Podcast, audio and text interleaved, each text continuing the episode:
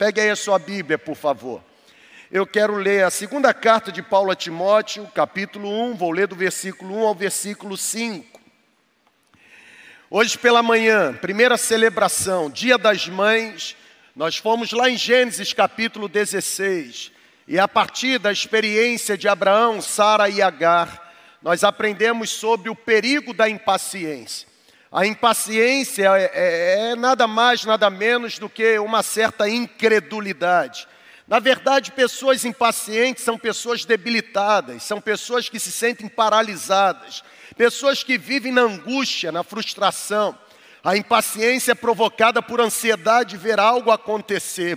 E aí nós chegamos à conclusão pela manhã que, olhando para a experiência de uma mãe chamada Sara, a gente aprendeu uma verdade. Qual foi a verdade? É melhor esperar do que errar.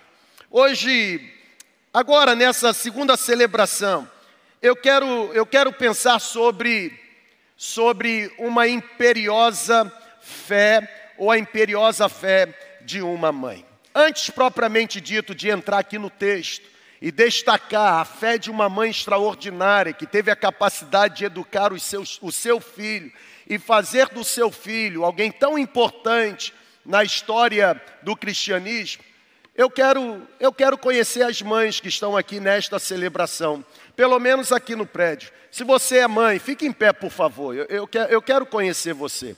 Fique em pé aí onde você está. Isso, acende a luz aí do auditório. Que coisa boa. Isso. Olha que coisa boa. Você está perto de uma mãe? Ah, deseja um feliz Dia das Mães para ela. Isso, aperte a, mão dela. Faça isso agora. Dá um abraço. Dá um abraço aí. Isso. Se tem um chocolate aí na sua bolsa, ofereça um chocolate agora, um presente. Isso. Ô mamãe, sentou por quê, mamãe? Fique em pé. Fique em pé, mamãe. Vocês vão cantar agora, fazer um coral, não vão não? Ah, não. Olha para cá, por favor. Mamãe, ô Samuel, é só as mães, senta você. É, ah, você está abraçando a mamãe, ok. Ah, olha para cá, mamãe, por favor. Nós queremos, antes mesmo de lermos o texto e falarmos sobre a fé imperiosa de uma mãe, nós queremos prestar uma homenagem a vocês. E recebam com carinho essa singela, porém sincera homenagem que foi preparada pela nossa comunidade para honrar vocês e celebrar a Deus pela vida de vocês.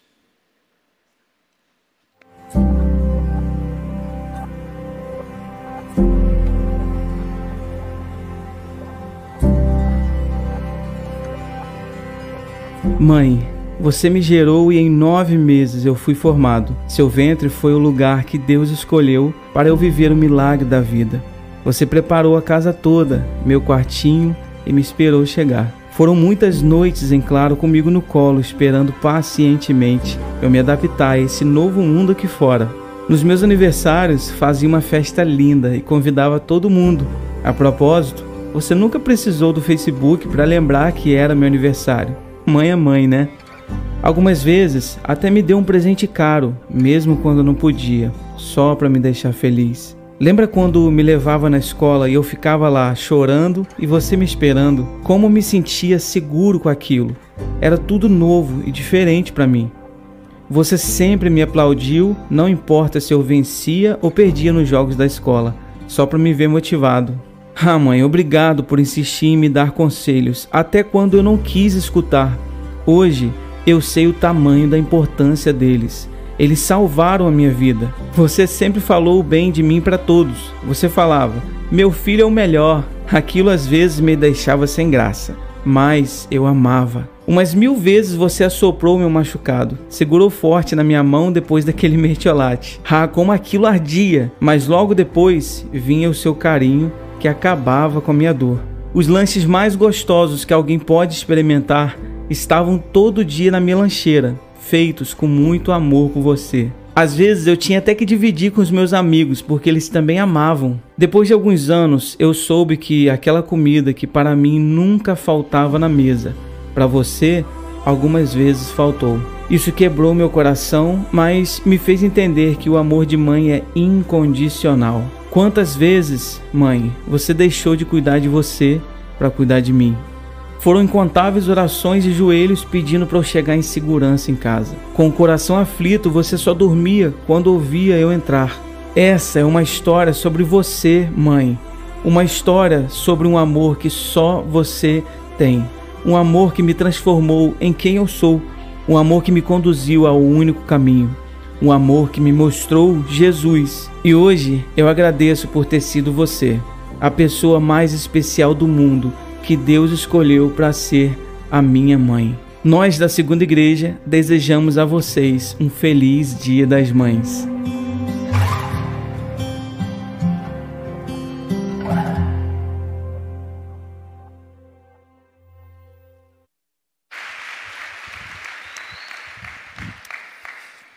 Vamos ao texto. Pode se assentar. A fé, ou uma fé, uma imperiosa fé, a fé imperiosa de uma mãe. Segunda carta escrita pelo apóstolo Paulo, direcionada a Timóteo, capítulo 1. Vou ler do versículo 1 ao versículo 5. A Bíblia diz assim: Paulo, apóstolo de Cristo Jesus, Paulo, apóstolo de Cristo Jesus, pela vontade de Deus, segundo a promessa da vida que está em Cristo Jesus, escrevo a Timóteo, meu amado filho, graça, misericórdia e paz da parte de Deus Pai, de Cristo Jesus, nosso Senhor, sejam com você, Timóteo. Dou graças a Deus, a quem sirvo com consciência limpa.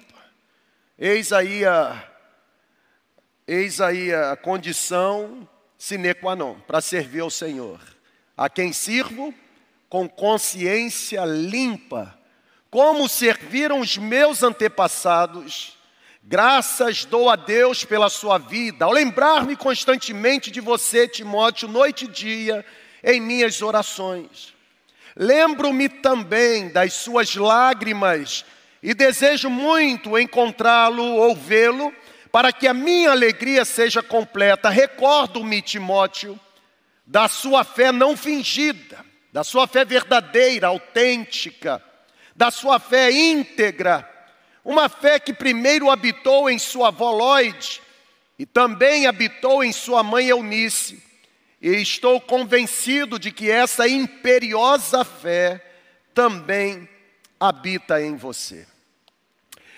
Como eu disse, hoje, por ocasião do Dia das Mães, eu entendo da parte de Deus extrair dois grandes ensinamentos a partir de experiências de mães, experiências registradas na Bíblia. Pela manhã, eu já destaquei, falei sobre a impaciência de Sara. E agora, eu quero destacar essa imperiosa fé que habitou na avó de Timóteo, habitou na mãe de Timóteo, e Paulo destaca que também habitou na própria vida de Timóteo. Sabe, gente, ler as cartas enviadas ou ler as cartas pastorais, e foram duas cartas pastorais enviadas pelo apóstolo Paulo ao seu filho na fé Timóteo. Isso nos faz perceber o calor de Paulo, isso nos faz perceber o seu afeto, a sua preocupação, o seu carinho por aquele jovem pastor que Paulo identifica como sendo o seu filho amado. Paulo chama Timóteo de filho amado porque de fato Paulo era pai espiritual de Timóteo. Timóteo foi filho na fé do apóstolo Paulo. Embora os pais de Timóteo tenham lhe dado a vida física, a Bíblia ela registra que foi exatamente o apóstolo Paulo quem lhe apresentou o caminho, quem lhe apontou o caminho da salvação. Foi o apóstolo Paulo que deu a Timóteo todo o cenário favorável para que Timóteo pudesse encontrar a vida eterna. Apenas para conectar você com um contexto. O objetivo de Paulo, quando escreve essa carta, e abre um parêntese, os estudiosos do Novo Testamento dizem, afirmam, que esta segunda carta foi a última carta escrita pelo apóstolo Paulo, e eles afirmam isso por conta da guisa de conclusão da carta, último capítulo, capítulo 4, Paulo se despede dizendo: Combati o bom combate, acabei a minha carreira, guardei a minha fé e agora estou sendo oferecido como oferta.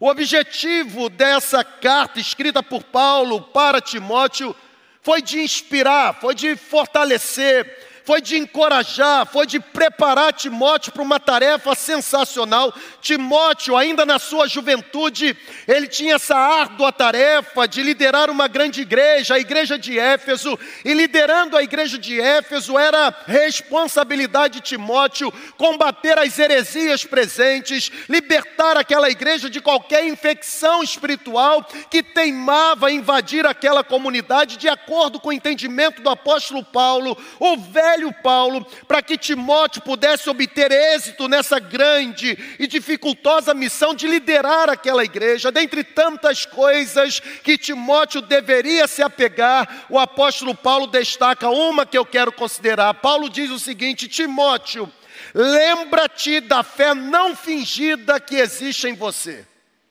Lembra-te da fé não fingida que há em ti, uma fé não fingida que habitou primeiro em tua avó Lloyd, depois em tua mãe Eunice, e eu estou certo que também habita em ti. A palavra de ordem para mim e para você nesta celebração é fé. E antes mesmo de aplicar o texto, eu quero eu quero considerar algumas observações. Falar sobre fé parece ser algo fácil. Falar sobre fé parece ser algo corriqueiro. Mas eu levanto aqui algumas questões. Como você define fé? O que é fé para você? Como você a conceitua? Na sua opinião, como obter uma fé? Uma fé não fingida, uma fé verdadeira. Se eu perguntasse a você qual seria a sua resposta para o seguinte questionamento: quais as implicações de uma fé verdadeira na vida de um ser humano? A grande verdade, gente, é que num primeiro momento nos parece simples, nos parece fácil habitarmos ou discorrermos sobre essa palavra tão pequena, mas a grande verdade é que falar sobre fé é colocar os pés num terreno complexo por que não dizer num terreno controverso?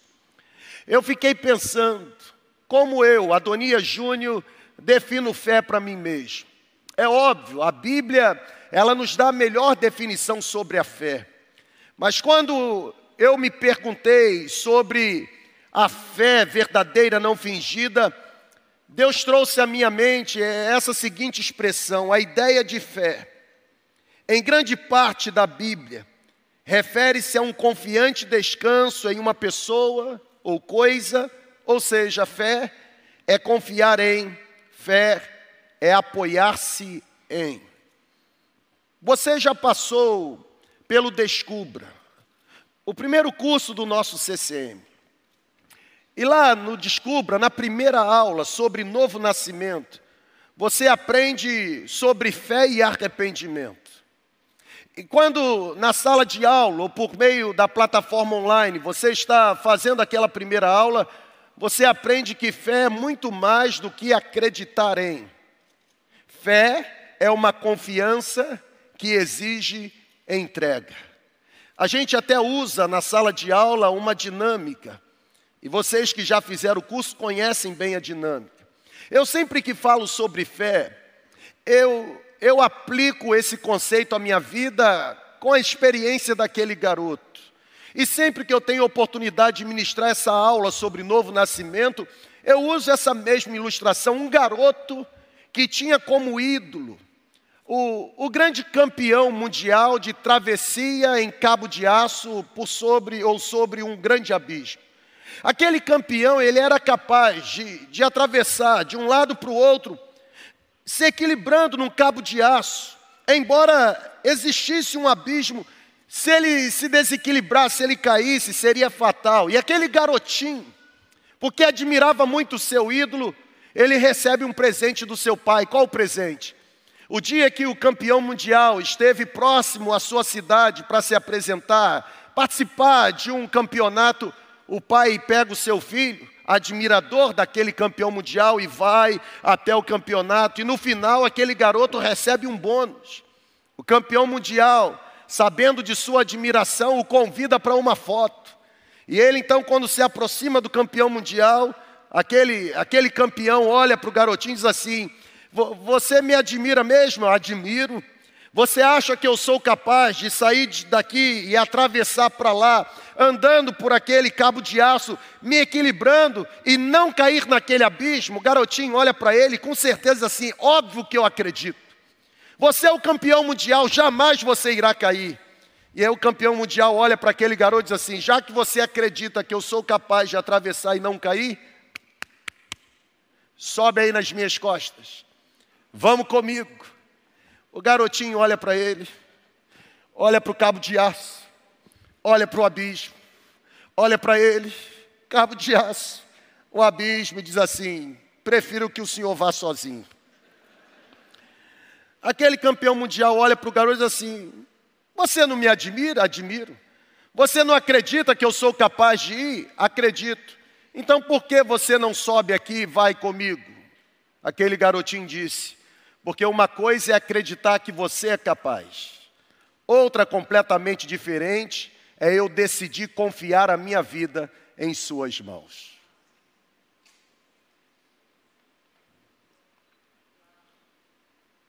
Fé é muito mais do que acreditar em. Fé é confiar a vida nas mãos de alguém. A palavra de ordem é fé. A ideia na Bíblia sobre fé é que o homem que confia em Deus é alguém que fixa em Deus toda a sua esperança. O homem que confia em Deus é alguém que depende de Deus em todos os cenários da vida, tanto no presente como também no futuro. Ou seja, quando a gente considera o senso comum a gente consegue identificar alguns conceitos de fé. Por exemplo, existem pessoas que concluem ou que consideram a fé como sendo prever a vitória e nunca a derrota. Tem gente que associa a fé a sempre vencer na vida apesar das circunstâncias. Na verdade, existem pessoas que definem a fé como sendo a possibilidade de vencer e nunca ser vencido. Existem pessoas, por exemplo, que dizem que fé é uma confiança inabalável de que Deus irá aparecer. Eu poderia apresentar várias definições, no entanto, entre tantas ou diferentes definições, ou entre tantos e diversos conceitos sobre fé, eu quero olhar para a Bíblia, eu quero trazer como exemplo a história de Timóteo, alguém que foi influenciado pela fé de sua avó e também de sua mãe e eu quero dar a você algum, algumas lições cujo objetivo é gerar na sua vida uma fé resistente, uma fé não fingida, uma fé imperiosa, uma fé inabalável, uma fé que será capaz de dar a você a capacidade de suportar os momentos mais adversos que você será obrigado a enfrentar.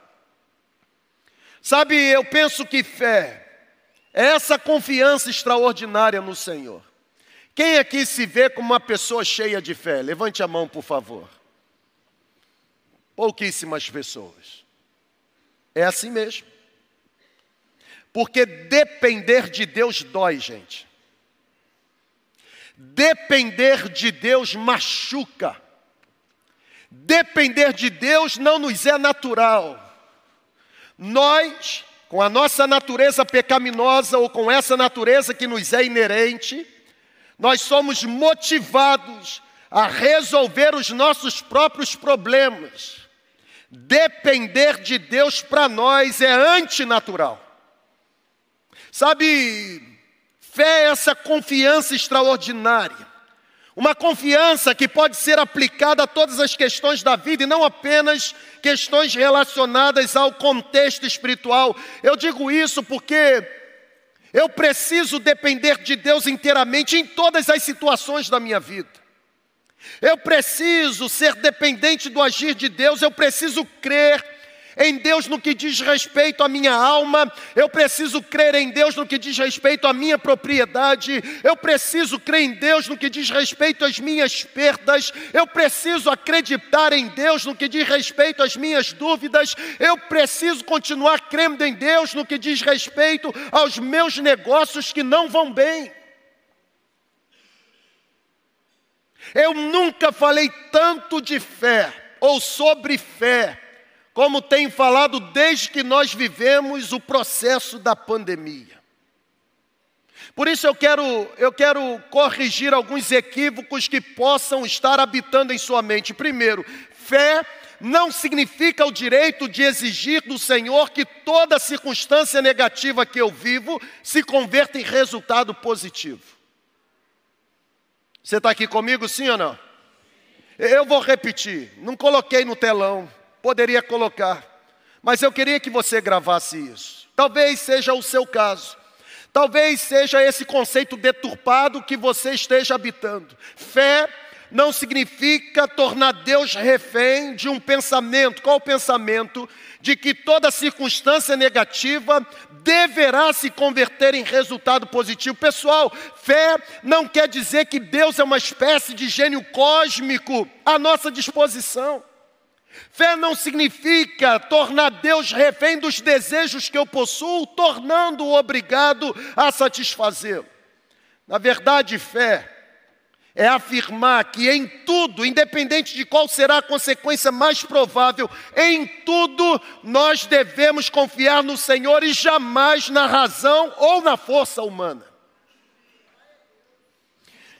Como diz o John Blanchard no seu livro Ouro Reunido, Fé é ter a razão humana repousando junto a Deus. Grave isso. Na verdade, fé é habitar no que Deus diz e não no que homens cultos pensam. Uma fé não fingida. A melhor forma que Paulo encontrou no prefácio dessa carta a melhor forma que Paulo encontrou para apresentar Timóteo foi dizendo que Timóteo foi criado por uma avó e por uma mãe que depositaram nele uma fé não fingida. Ô irmão, que legado! Que legado deixado por uma mãe. Uma mãe que talvez não tenha deixado posses, mas deixou um combustível que jamais poderia retirar de Timóteo a certeza de que Deus é suficientemente capaz de reverter todo e qualquer cenário. Sabe, fé é se voltar para Deus. Fé é se voltar para Deus com a certeza de que Ele tem a melhor resposta. Na verdade, fé é colocar de lado o nosso conhecimento limitado e assumir a decisão de descansar infinitamente na sabedoria do Senhor. O Senhor nunca erra. Isso é fé. Fé é ter a certeza de que Deus sabe o que está fazendo. Ô irmão, olha para cá. Fé é ter a certeza de que Deus sabe o que está fazendo. Eu posso não entender, mas quem disse que ele tem obrigação de me explicar? É mesmo. É verdade. Isso é fé. Eu estive no, eu e pastor Jonelis, pastor João, pastor Pablo. Nós estivemos no retiro. A propósito, abro um parêntese. Pastor João Felipe, fique em pé, por favor, pastor. O povo precisa te conhecer. Isso. Olhe lá para o povo. Ok. Esse é o pastor João Felipe. Faz assim para o povo, pastor. Isso. Pode sentar. Se converteu, irmão. Nós fomos assistir, ele, ele era botafoguense. Nós fomos assistir o jogo do Flamengo e Goiás. Ele vestiu a camisa do Flamengo. Na hora que o jogador do Flamengo foi bater pênalti, ele ficou assim. Nós temos vídeo. Ficou assim. Irmão, e na hora que o Flamengo fez gol, parecia um crente pentecostal. começou a pular, rodar, sapatear. Eu disse: O Espírito pegou, entrou, foi batizado com poder e presença. Eu estive, nós estivemos no retiro. E uma das conversas que mais surge, uma das que mais surge no retiro, é exatamente sobre como foi a, a chegada em Campos, como é que você ouviu a voz de Deus, o que Deus disse para você. Ô irmão, a minha resposta sempre é a mesma. Ainda bem que Deus não mostra o mapa de voo completo. Porque se Deus revelasse anteriormente tudo que eu seria obrigado a viver e suportar posteriormente, eu jamais aceitaria. Eu não sou masoquista.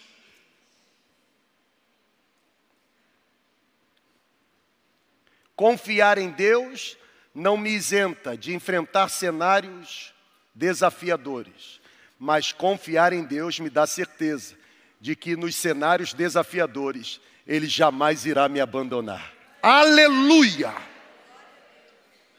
O que me faz servir a Jesus não é a possibilidade de não sofrer. O que me faz servir a Jesus é que, apesar da possibilidade de sofrer, eu sei que jamais serei desamparado ou abandonado por Ele.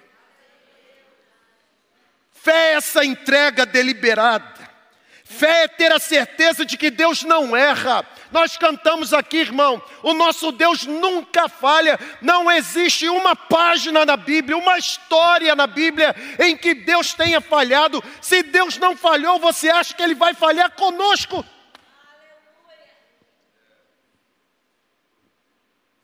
Como disse o pregador britânico do século XIX, fé é lidar com o que Deus diz e não com que os homens cultos pensam.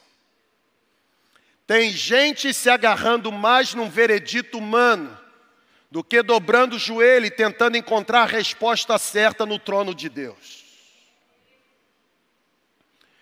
Eu quero olhar para o exemplo dessa mãe, a mãe da mãe de Timóteo e a própria mãe de Timóteo.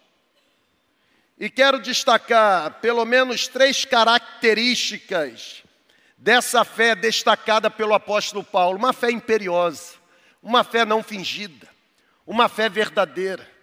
Sabe, a primeira característica é essa aí, pega aí, irmão. Uma fé imperiosa se fundamenta nas promessas de Deus. Papai e mamãe, eles cantam firme nas promessas do meu Salvador. Você conhece esse hino 154 do cantor cristão? Não precisa cantar, mas você conhece. Uma fé não fingida, uma fé verdadeira, uma fé que não é fake, uma fé que não é simplesmente palavra, uma fé autêntica, uma fé imperiosa, se fundamenta nas promessas de Deus. Se nós desejamos desenvolver uma fé não fingida, nós precisamos trazer à memória o caráter daquele que está por trás de cada promessa feita na Bíblia. Ô irmão, não crer em uma promessa de Deus é duvidar do próprio Deus. E eu quero lembrar você: Deus é verdadeiro, a promessa que Deus faz é autêntica. Deus é perfeito, Deus não muda, Ele é imutável, Deus é completamente confiável, Deus é amoroso, Deus é justo, Deus é fiel. As promessas de Deus são coerentes com o caráter de Deus. Na verdade, duvidar de uma das promessas de Deus significa, no fundo, no fundo, duvidar do próprio caráter de Deus. Duvidar da promessa de Deus é duvidar da veracidade de Deus, da perfeição de Deus, da imutabilidade de Deus.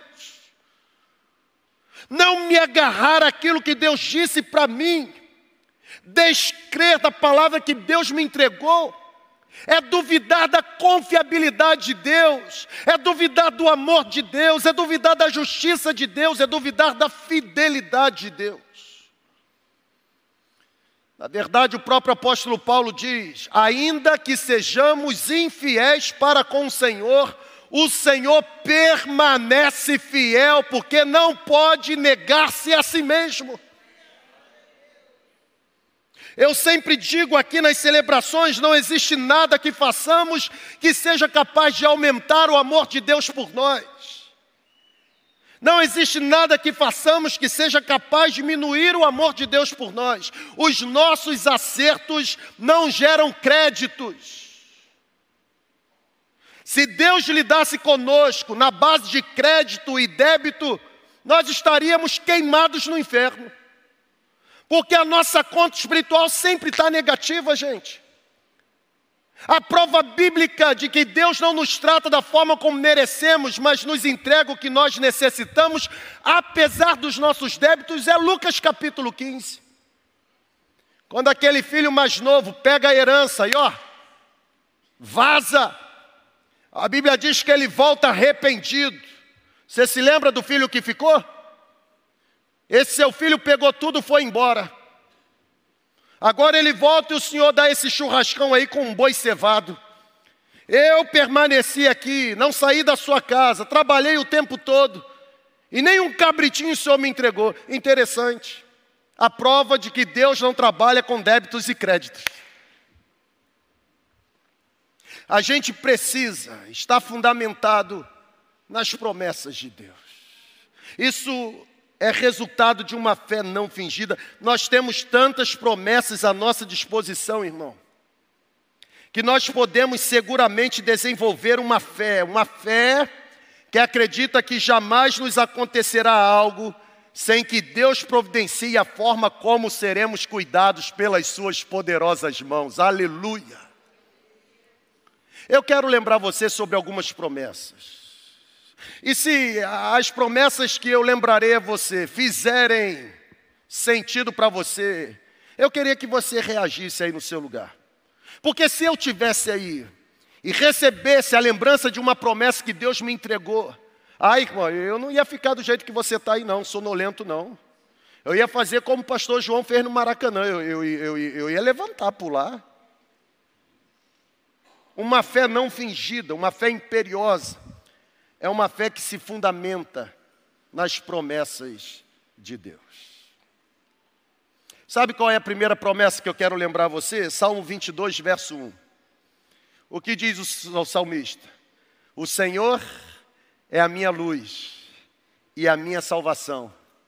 A quem temerei? Por que você está com medo? O Senhor é a força da minha vida de que me recearei quando os homens malvados, meus adversários, se aproximaram e intentaram mal contra mim, foram eles que tropeçaram.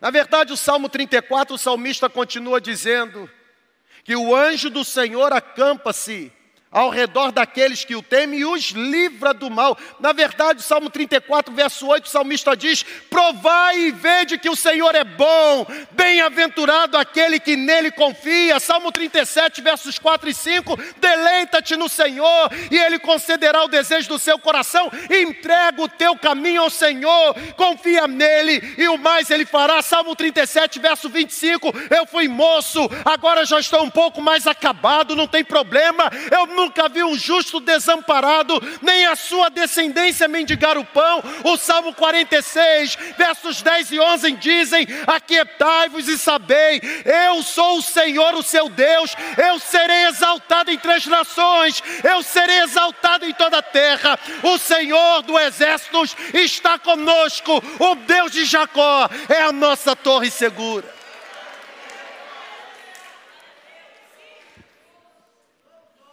Existe um sem números de promessas na Bíblia para nós.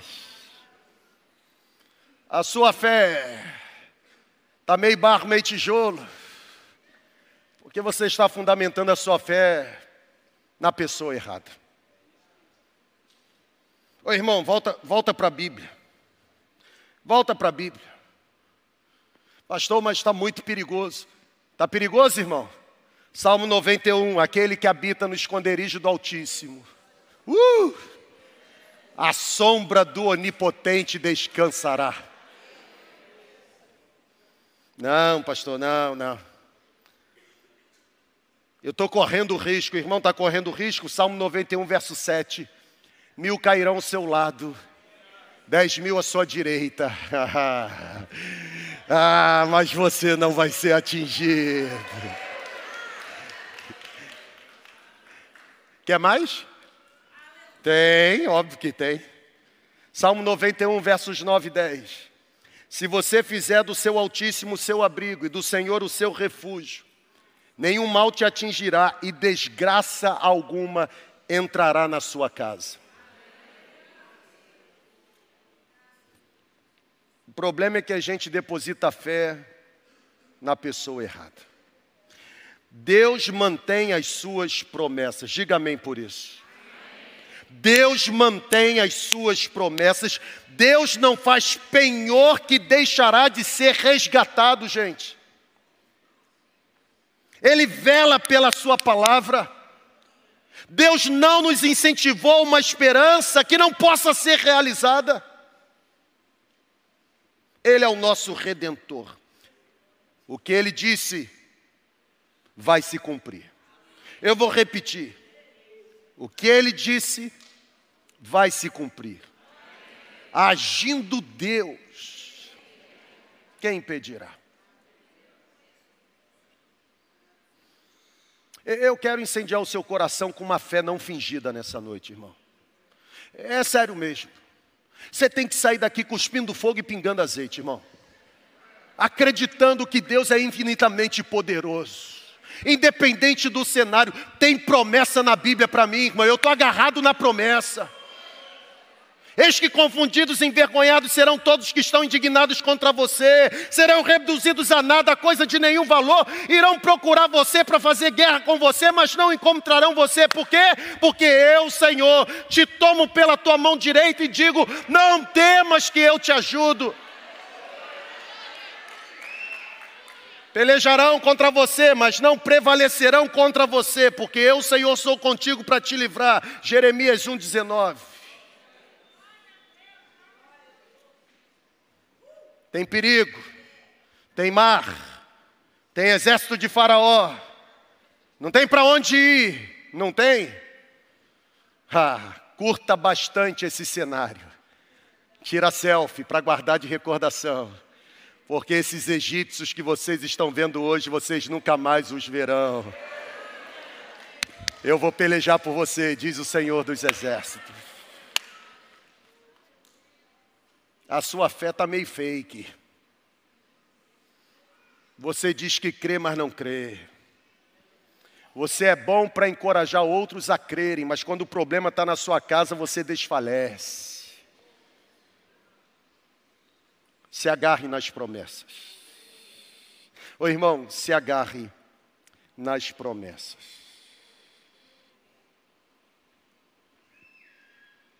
Segundo lugar, uma fé imperiosa, ela se fundamenta nas promessas, mas uma fé imperiosa nos torna escravos do favor divino.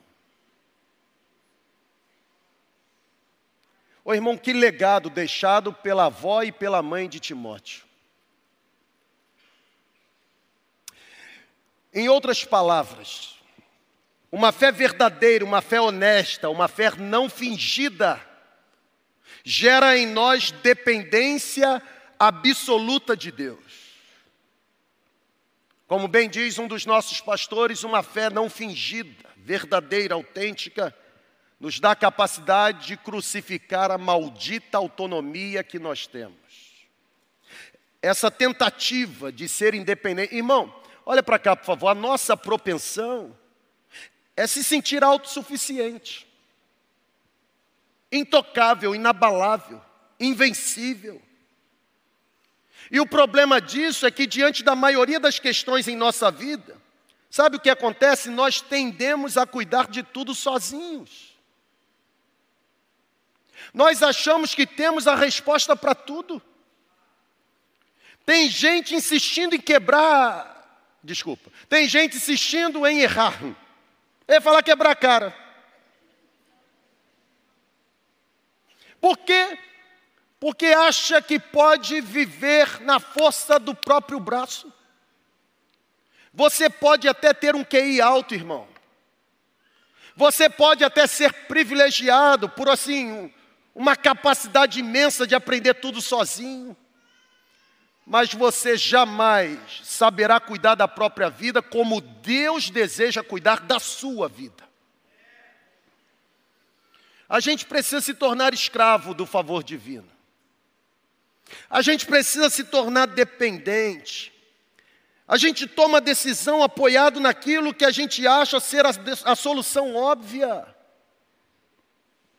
Irmão, quanta gente que não consegue viver debaixo do guarda-chuva da provisão de Deus e porque não consegue viver com aquilo que Deus entrega, agora começa a se endividar. Na verdade, pessoas endividadas são pessoas que dizem para Deus que Deus errou no tamanho da bênção que entregou. Porque se você recebe o que Deus te dá e você se endivida, é porque você está dizendo para Deus que o que Ele te deu foi pouco para a sua realidade. Ele errou no tamanho. Ele tinha que te dar mais. E porque Ele te deu menos, agora você precisa se endividar. Olha a desgraça. É Deus que errou ou você que não sabe administrar o que Deus te entregou?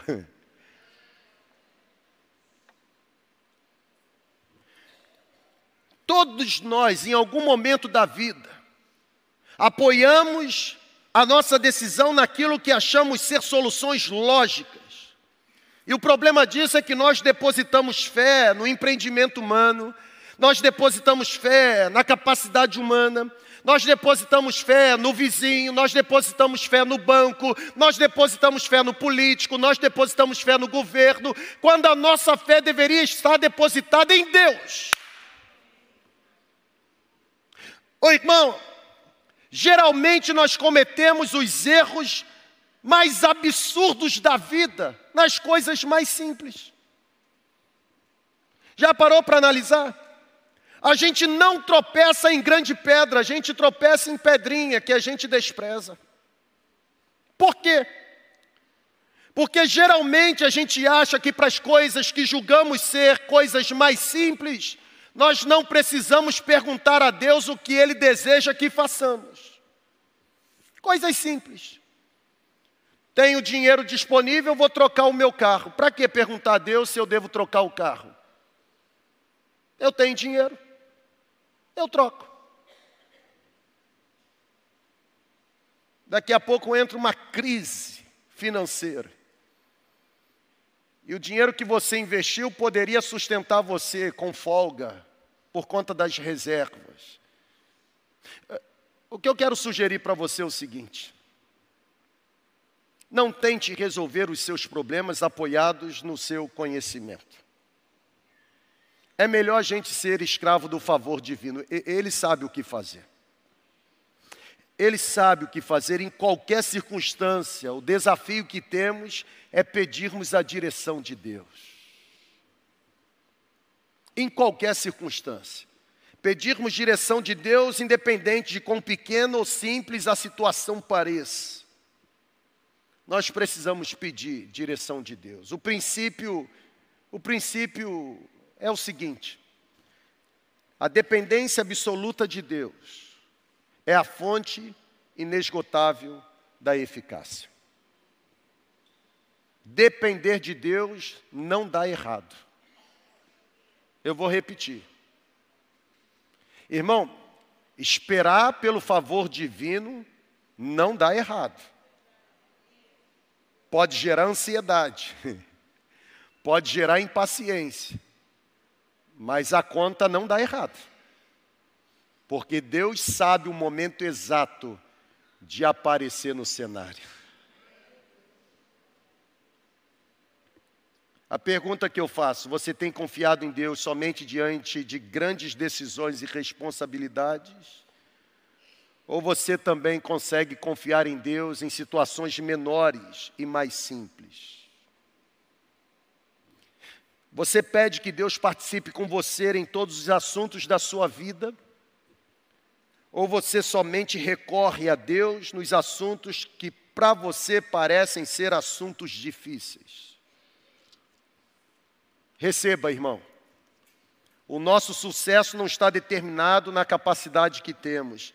O nosso sucesso está enraizado na disposição que possuímos de confiar em Deus em toda e qualquer situação. Terceiro e último, uma fé não fingida, uma fé imperiosa, uma fé verdadeira, nos leva a confiar que as dificuldades contribuem para o nosso crescimento. Eu estava doido para chegar nesse ponto, porque eu não sei para você, mas esse ponto aqui me pegou. Porque de quando em vez eu fico me questionando: por que Deus me permite passar por essas situações? Sabe aquele senso de justiça, ou, ou aquela, aquela clássica expressão, isso não é justo? A experiência de Asaf, não vale a pena ser fiel a Deus, servir a Deus. A gente sofre, parece que Deus abandonou. Por que isso está acontecendo comigo, irmão? Uma fé verdadeira nos leva a acreditar que as dificuldades que enfrentamos contribuem para o nosso crescimento. Por que eu estou dizendo isso? Olha para cá. Uma fé não fingida traz a certeza de que as dificuldades que possuímos, elas de alguma forma, elas serão santificadas e se transformarão em degraus para que eu e você possamos atingir resultados mais importantes. As dificuldades têm a capacidade de lapidar o nosso caráter, de nos preparar, de nos fazer subir o nível, uma fé imperiosa, uma fé não fingida, uma fé autêntica, verdadeira, é uma fé que nos capacita a entender que as nossas fraquezas, as nossas aparentes derrotas, irmão, receba isso, os nossos aparentes fracassos irão se converter em plataformas para que a graça abundante de Deus seja demonstrada. Ô irmão, o próprio apóstolo Paulo escrevendo uma outra carta, a segunda carta aos Coríntios, o apóstolo Paulo, ele deu um relato sobre si mesmo. Ele disse: Eu conheço um homem que no corpo, fora do corpo, eu sei lá explicar. Ele foi até o terceiro céu e lá onde Deus está, ouviu coisas indizíveis, coisas que foram lhe proibidas de comunicar, de falar, de compartilhar, e por causa da excelência da revelação, ou por causa da majestade da revelação que foi comunicada, também foi lhe dado um espinho na carne. Quer dizer então que, que, que eu desfrutar de um privilégio que ninguém teve, isso vai trazer para mim espinho na carne? É interessante. Deus recompensou o apóstolo Paulo em receber algo que ninguém mais recebeu com espinho na carne. E você aí querendo viver sem sofrer. Ah, não dá, irmão. Agora tem o seguinte: o Paulo, quando ele se apresenta dizendo, eu tive uma experiência que ninguém mais teve. Eu pude habitar num cenário que ninguém mais habitou. Eu ouvi coisas da parte de Deus que me foi proibido de comunicar, que ninguém mais ouviu. Mas eu recebi também um espinho na carne, algo que me esbofeteava dia e noite. Isso me foi dado para que eu não me ensorbebecesse. Irmão, os nossos sofrimentos têm a capacidade de nos manter no lugar de onde jamais devemos sair. São os nossos sofrimentos que têm a capacidade de abater em nós a arrogância, a prepotência, a presunção de tentar ser sem ser em Deus. Você está aqui comigo, sim ou não? Uma fé imperiosa me leva a confiar que as dificuldades que eu enfrento não são para minha derrota, pelo contrário, Deus se utiliza delas também para o meu crescimento. O Paulo diz: Eu pedi a Deus, Senhor, retira de mim o sofrimento, o espinho na carne. E o Senhor disse: Não, Paulo. E eu pedi outra vez, Senhor, retira. E o Senhor disse: Não, Paulo. E eu pedi novamente, eu disse: Senhor, por favor, retira de mim o espinho na carne. Me dá algum tipo de analgésico celestial. Por favor, me dê um narcótico para que eu não possa mais sofrer as dores do espinho na carne E Deus disse para mim: Não, Paulo, em vez de livrar você do sofrimento, ou em vez de dar a você alguma coisa que vai amenizar o seu sofrimento, eu vou dar a você algo muito melhor. Porque se eu tiver um analgésico, algum tipo de narcótico, você irá ingerir, ah, ah, os sintomas irão sumir daqui a pouco eles vão voltar. Aí você vai ficar de novo, Senhor, me dê lá um narcótico. Não, eu vou dar para você a minha graça, porque a minha graça dará a você capacidade de suportar todo e qualquer sofrimento. Quando Paulo recebe essa palavra, ah, Paulo diz o seguinte: ok, aceito. A partir de agora, eu me gloriarei ainda mais alegremente em minhas fraquezas. Irmão, esse texto, de segunda carta de Paulo aos Coríntios 12, versículos 9 e 10, mais precisamente, é um texto sensacional. Ele começa reclamando. Quando Deus diz que a fé imperiosa é capaz de transformar dificuldade em plataforma de crescimento, o Paulo aceita, de bom grado. Ele diz: está tudo bem. E ele diz assim: em vez de ficar sofrendo pelo espinho na carne, eu me gloriarei ainda mais alegremente em minhas fraquezas. A chave virou. Paulo diz: eu me gloriarei para que o poder de Cristo repouse sobre mim. Por isso, por amor de Cristo, regozijo-me nas fraquezas, nos insultos, nas necessidades, nas perseguições e nas angústias. Porque quando penso que estou fraco, a graça dele me torna forte.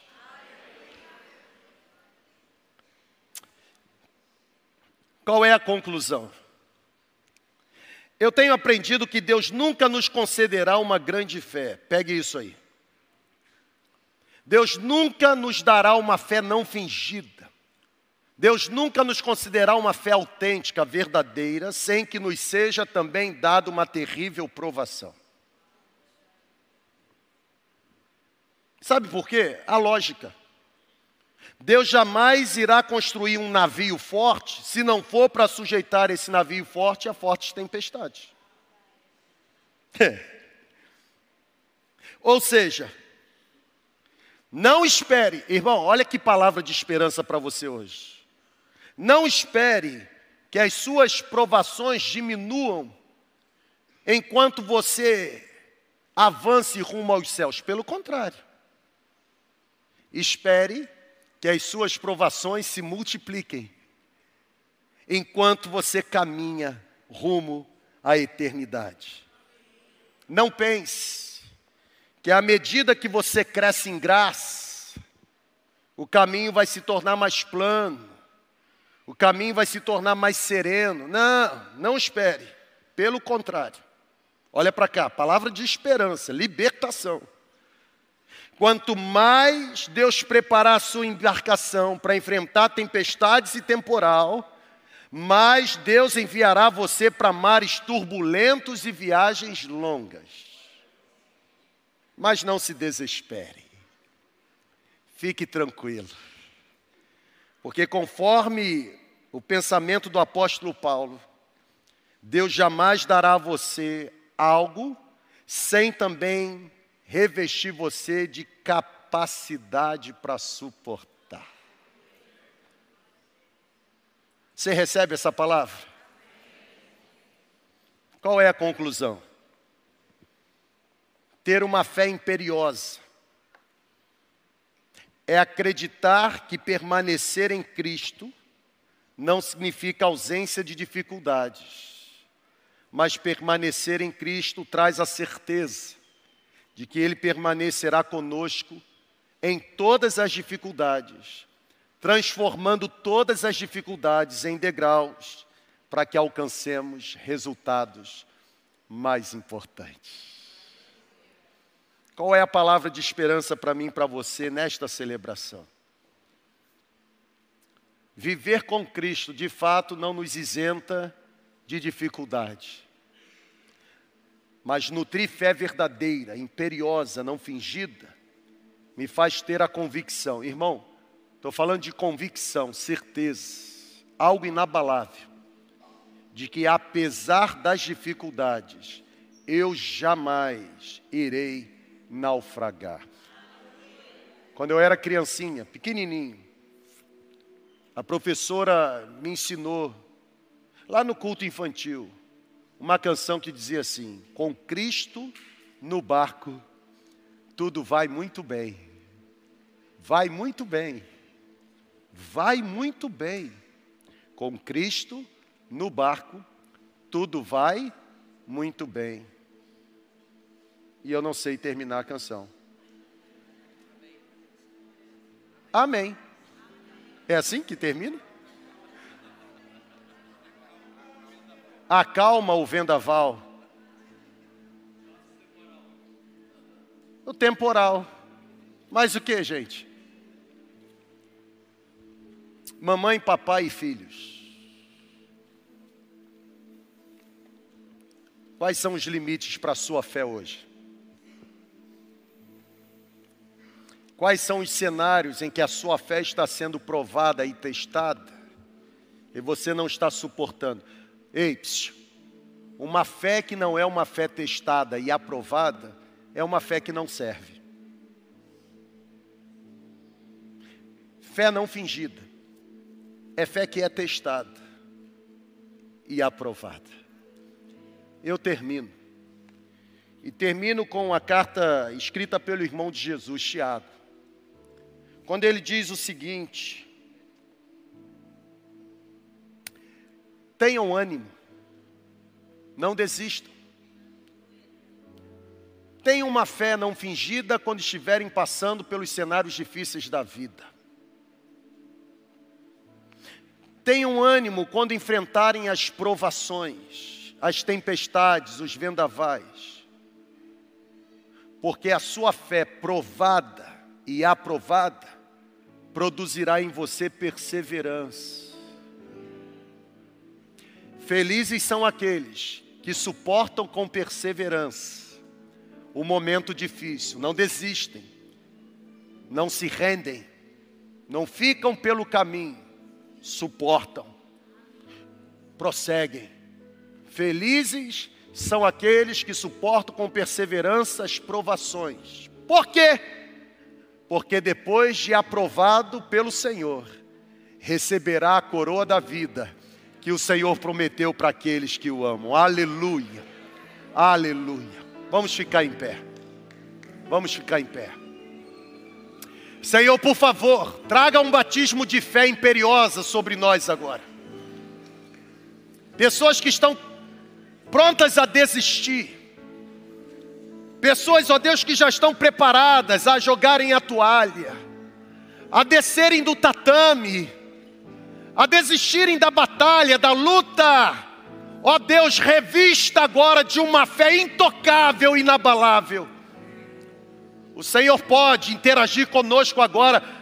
Sopre no ouvido de cada uma delas, aqui no prédio e também no campo virtual. Sopre no ouvido delas, de que o Senhor está com elas como diz Isaías, aqueles que esperam pela intervenção do Senhor, subirão com asas como águia, correrão e não se cansarão, caminharão e não serão vencidos.